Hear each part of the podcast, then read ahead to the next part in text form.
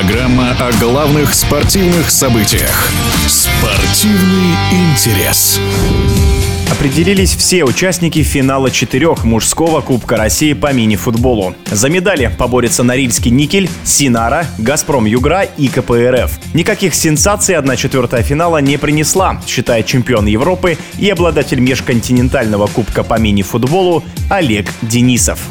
На самом деле никаких неожиданностей не произошло. В финал четырех вышли те команды, которые выше стояли в турнирной таблице, и из той пятерки лучших на сегодняшний день по чемпионату страны, соответственно, 4 и вышли. Самый упорный, наверное, все-таки был матч ответный между КПРФ и Ухтой, так как, неожиданно достаточно плохо стартовали в этом матче коммунисты и зашли сразу в 0-2, что практически сравняло шансы обеих команд на выход в финал четырех. Но затем вышестоящие в турнирной таблице коммунисты все-таки оправились от шока, вернулись в игру, и ничейный результат их вполне устроил. По-моему, это и предполагался самый, скажем так, упорный матч в этой серии. Другие команды, по-моему, вполне ожидаемо, что Норильский никель, что Газпром-Югра прошли, не особо напрягаясь во вторых матчах. Они сделали хороший задел в первых. Газпром-Югра даже позволили себе проиграть в ответной встрече, но, повторюсь, по-моему, все было уверенно. Были какие-то тени, сомнения насчет пары Синары и Торпеда, но, по-моему, даже не то, что первый тайм, а начало первого тайма в Екатеринбурге сняло все последние сомнения. То есть там был минимальный счет в первом матче, и, казалось бы, есть шанс на, скажем так, упорную борьбу, но Торпеда все-таки на сегодняшний день не является той командой, которая играет в гостях хорошо. Поэтому все ожидаемо. Финал четырех, надеюсь, что нас порадует красивой игрой, и, по-моему, команды к этому сейчас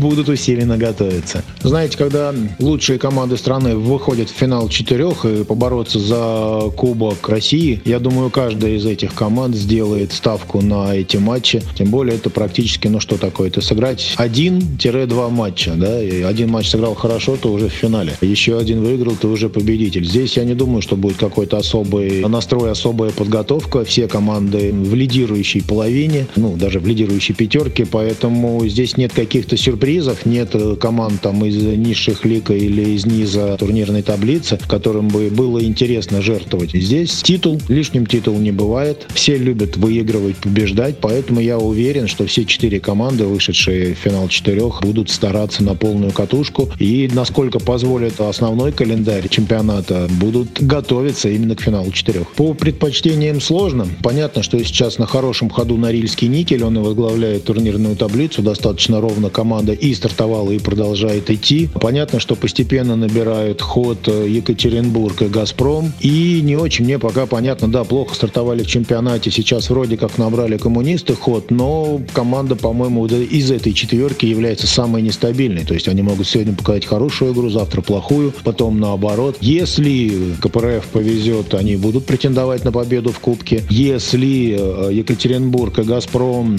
продолжат теми же темпами набирать ход и повышать качество игры и, скажем так, мастерство и сложность для соперника, то все они, соответственно, если Норильский никель не потеряет ход, то все 4 команды в равной степени, на мой взгляд, претендуют на победу в Кубке.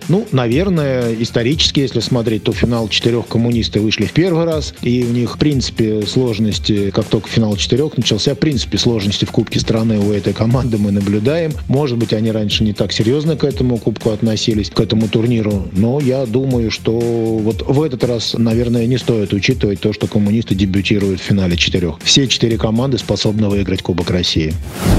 В эфире спортивного радиодвижения был чемпион Европы, обладатель Межконтинентального Кубка по мини-футболу Олег Денисов. Спортивный интерес.